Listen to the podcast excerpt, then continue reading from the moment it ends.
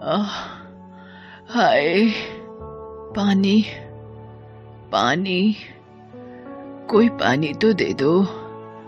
बड़ी बहू, कमल, विमल। अरे कोई तो सुन लो। छोटी बहू, पानी दे दो। हाय पानी पानी। कमरे के अंदर से दरवाजे के बाहर गहनों से लदी हुई बहुएँ डाइनिंग टेबल पर बैठी हैं। अपने अपने पतियों के साथ बातें कर रही हैं। हंस रही हैं, मगर कोई भी ज्ञानवती पर ध्यान नहीं दे रहा। और ज्ञानवती कराहती रहती है और रोते रोते अपने पुराने दिन याद करती है। हे भगवान, ये मेरी किस्मत में तूने क्या लिख रखा है? अच्छा होता अगर तू मुझे लाला जी के साथ ही उठा लेता। कम से कम ये दिन तो नहीं देखना पड़ता। अरे कोई पानी दे दो। आ मर गई। अरे कोई तो सुन लो। तभी कमरे में सोनू और सुरभि ज्ञानवती के पोते और पोती आते हैं। अरे दादी माँ क्या हुआ? आप क्यों रो रही हैं? अरे सुरभि मेरी बच्ची तू आ गई। जरा पानी तो पिला दे। कितनी देर से तेरी माँ को आवाज़ लगा रही हूँ। कोई सुनता ही नहीं। ये लो दादी माँ मैं पिलाता हूँ आपको पानी। सोनू मेरा बच्चा जीता रहे तू। रुक सोनू ये देख ये पानी कितना गंदा है। ये दादी को मत पिला। मैं दादी के लिए साफ़ पानी लाती हूँ। ओके दीदी। सुरभि बहुत गुस्से में बाहर आती है। माँ चाची आप दोनों यहाँ बातों में मस्त हैं और वहाँ देखो दादी की हालत कितनी खराब है। वो कब से पानी मांग रही है? आपको सुनाई नहीं देता क्या? ये क्या तरीका है अपने बड़ों से बात करने का? पापा और ये क्या तरीका है अपने बड़ों से व्यवहार करने का? देखा आपने? आपकी माँ बच्चों को भी भड़काने लगी। हे भगवान ना जाने क्या चाहती है ये अब। मेरे ही बच्चों को मेरे ही खिलाफ कर रही है। दादी माँ ने कुछ नहीं कहा बल्कि उन्हें प्यास लगी थी और वो आपको आवाज़ लगा रही थी, मगर आपने उनकी एक भी नहीं सुनी। देखा आपने, अब ये तुम्हारी माँ के सिखाई में आकर मुझ पर इल्ज़ाम लगा रही है। हे भगवान, ये देखो अब ये बुढ़िया हमारे बच्चों से नौकरों वाले काम करवा रही है। देखो, सोनू से पैर दबवा रही है। माँ, तुम्हें पता है कि तुम्हारी तबीयत ठीक नहीं है, और तुम्हें बच्चों को अपने पास नहीं बुलाना चाहिए। मगर तुम तो जैसे चाहती हो कि हमारे बच्चे भी तुम्हारी तरह बीमार हो जाएँ। तुम क्यों हमारी सुख शांति के पीछे पड़ी हो? सोनू इधर आ। तू कहाँ बुढ़िया से चिपका जा रहा है? ना जाने कैसे कैसे वायरस और कीटाणु होंगे इनके पास। तू इधर आ। और कमल सोनू को ज्ञानवती के पास से खींचकर दूर कर देता है। अरे बेटा मैंने बच्चों को अपने पास नहीं बुलाया। ये मेरी आवाज़ सुनकर खुद ही आए थे। और ये ये तुम कैसी बात कर रहे हो? भगवान करे कि मेरी उम्र भी इन बच्चों को लग जाए। मैं क्यों इन्हें बीमार करने लगी? लो दादी माँ आप पानी पी लो। सुरभि अभी बोला ना कि दादी के पास नहीं जाना है। इधर आओ। आ पापा आराम से। अरे बच्ची को क्यों सताता है नालायक? मुझे नहीं पीना पानी। जाओ। मगर बच्चों को कुछ नहीं कहो। देखा आपने? इन्हें कोई पानी नहीं पीना था। बस इन्हें ये सारा कलेश करना था। छोड़ दो इन्हें इनके हाल पर। वैसे भी अब ये हमारे किसी काम की नहीं रही। सुबह डाइनिंग टेबल पर सब नाश्ता कर रहे होते हैं और अंदर से ज्ञानवती के कराहने की आवाज़ आ रही होती है कि तभी दरवाजे पर गोपी आती है। नमस्ते भैया जी। नमस्ते गोपी। तू अचानक कैसे? कुछ नहीं भैया। बस यहाँ से निकल रही थी तो सोचा माँ जी से मिलती चलूँ इसीलिए यहाँ आ गई। लेकिन हमें अब किसी नौकर की ज़रूरत नहीं है। अरे भैया मैं यहाँ नौकरी के लिए नहीं बल्कि माँ जी से मिलने आई हूँ। और हाँ अब मुझे नौकरी करने की कोई ज़रूरत नहीं है बल्कि मेरे घर में अब दस दस नौकर काम करते हैं। हाँ हाँ ठीक है जा कमरे में है। मिल ले और जा यहाँ से और हो सके तो बुढ़िया को भी ले जा। गोपी अपना बैग वहीं दरवाजे पर छोड़कर ज्ञानवती से मिलने अंदर जाती है। गोपी लाला सूरजमल और ज्ञानवती की नौकरानी थी, जो कि बचपन से ही ज्ञानवती और लाला जी की सेवा करती थी। लेकिन एक साल पहले उसकी माँ की तबीयत खराब होने की वजह से उसने काम छोड़ दिया था, और बाद में उसकी शादी एक बहुत अमीर लड़के से हो गई, और इसलिए वो वापस ज्ञानवती का हाल समाचार लेने आई थी। माँ जी, ये क्या हालत हो गई है आपकी? हे भगवान, ये क्या से क्या हो गया? गोपी मेरी बच्ची तो कैसी है? तू क्या गई? मेरा ये हाल कर दिया इन लोगों ने। माँ जी मगर ये सब कैसे हुआ? बेटा, तेरे जाने के बाद इन लोगों की नज़र मेरी दौलत पर थी। इन्होंने शुरुआत में मेरी बहुत सेवा का नाटक किया और बहला फुसला कर सारी जायदाद अपने नाम करवा ली और उसके बाद समझ गई माँ जी मैं सब समझ गई। चलिए, आप मेरे साथ चलिए। आप मेरे साथ रहेंगी।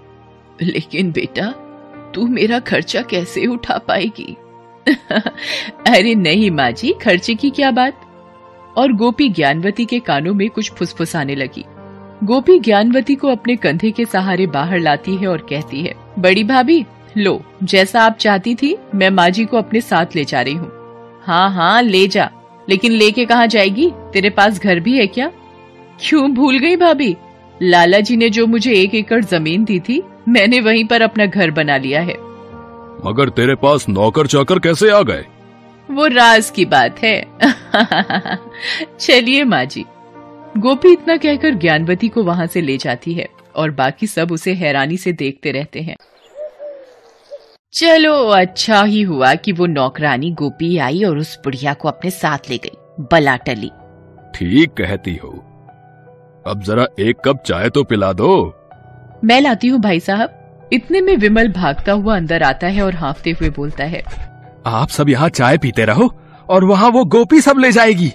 अरे क्या भाई इतना क्यों पागल हो रहे हो? भैया पता है पूरे शहर में हल्ला है बस आपको ही नहीं पता। अरे क्या हुआ यार? बोलो तो। भैया, जो ज़मीन पापा ने गोपी को दी थी ना, उसमें से खजाना निकला है। इसीलिए गोपी इतनी अमीर हुई। क्या बात करते हो विमल? अभी अभी, खुद देख कर आ रहा हूँ। और भैया, उस गोपी ने पूरे ज़मीन पर मजदूर लगवा रखे हैं खुदाई के लिए। अरे, इसका मतलब हमारे पिताजी की दौलत पर वो नौकरानी राज कर रही है। उस पर तो हमारा हक है। आप कुछ कीजिए। मैंने तो ये भी सुना है कि पिताजी हर साल एक हिस्सा सोना चांदी कहीं गड़वा देते थे। कहीं ये वही तो ज़मीन नहीं है। और वो सब जल्दी जल्दी गोपी के घर की तरफ़ जाने लगते हैं। और जैसे ही वो गोपी के घर पहुँचते हैं तो देखते हैं कि कुछ मजदूर बड़े संदूक मिट्टी से सने हुए घर के अंदर ले जा रहे हैं। ये देखकर चारों के मन में लालच आ जाता है और वो गोपी को आवाज़ लगाते हैं। गोपी, ओ गोपी, बाहर निकल। ये हमारे पिताजी की दौलत है। तू ऐसे नहीं ले सकती। अरे भैया आप सब आइए घर में चलिए। नहीं हम अंदर नहीं आएँगे। तुझे इस घर से बाहर निकालने आए हैं हम। हाँ ये हमारे पिताजी की ज़मीन है और इस पर मिलने वाले हर खजाने पर हमारा अधिकार है। तू निकल यहाँ से।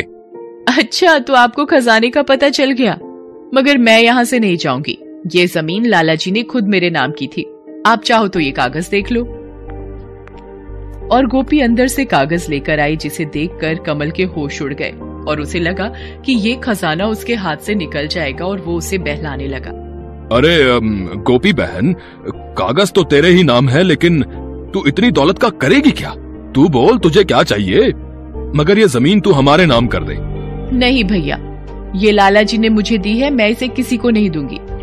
अरे गोपी मेरी बहन देख ये बाबूजी की आखिरी निशानी है। इसीलिए हम इसके लिए इतना बोल रहे हैं। नहीं भाभी अगर आप अपनी आधी जायदाद भी मेरे नाम लिख दोगे तो भी नहीं दूँगी। अरे आधी क्यों? तू हमारी पूरी जायदाद ले लेना।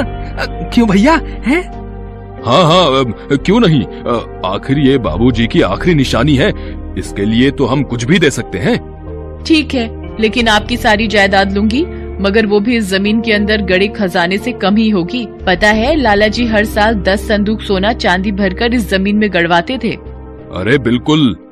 जा विमल अभी जा और कागज़ बनवा के ला जल्दी जा। और विमल भाग कर जाकर दो घंटे में कागज़ बनवा लाता है और गोपी ज़मीन उनके नाम कर देती है। और कमल और विमल अपनी हवेली और बाकी की सारी जायदाद गोपी के नाम कर देते हैं। एक महीने बाद गोपी ज्ञानवती के पास अपने आलिशान घर में बैठी है और अचानक सुरभि और सोनू अपने माँ बाप के साथ फटे हाल वहाँ आते हैं और कमल विमल ज्ञानवती के पैरों में गिर जाते हैं। माँ हमें माफ़ कर दो। हमें हमारी गलती का एहसास हो गया माँ। और हमें सबक सिखाने के लिए ही गोपी ने धोखे से हमें वो ज़मीन बेच दी। बेटा इस संसार का नियम है जैसी करनी वैसी भरनी। तुमने जो किया, तुम्हें उसकी सजा मिल गई। लालच ने तुम्हें बनाया था और लालच ने तुम्हें बर्बाद कर दिया। अब मेरे पास तुम्हें देने के लिए कुछ भी नहीं है। तुम जा सकते हो। और इतना कहकर ज्ञानवती अंदर जाती है और सब लोग मुँह लटकाए खड़े रहते हैं और अंदर से कुछ कागज़ लाकर कमल को देती है। बेटा, औलाद कितनी भी बुरी हो, माँ बुरी नहीं होती। ये मैंने अपनी कुछ जायदाद अपने पोते और पोती सुरभि और सोनू के नाम कर दी है जो कि उन्हें उनके अठारह साल के होने पर मिलेगी। अब तुम जा सकते हो। माँ क्या हम तुम्हारे साथ रह सकते हैं? नहीं मैं तुम्हारी सूरत भी नहीं देखना चाहती लेकिन मेरे पोते पोती चाहे तो वो कभी भी किसी भी वक्त मेरे पास आ सकते हैं और रह भी सकते हैं। आखिर मेरी इस हालत के बारे में गोपी को इन्होंने ही तो बताया था, वरना ना जाने मेरा क्या होता। मेरा अब इस दुनिया में सिर्फ़ गोपी और ये बच्चे हैं। इतना कहकर ज्ञानवती अंदर चली जाती है। हेलो दोस्तों, कैसे हैं आप सब? हमारी कहानियाँ देखने के लिए हमारे चैनल को सब्सक्राइब कीजिए। और हाँ बेल आइकॉन पर क्लिक करना मत भूलिएगा।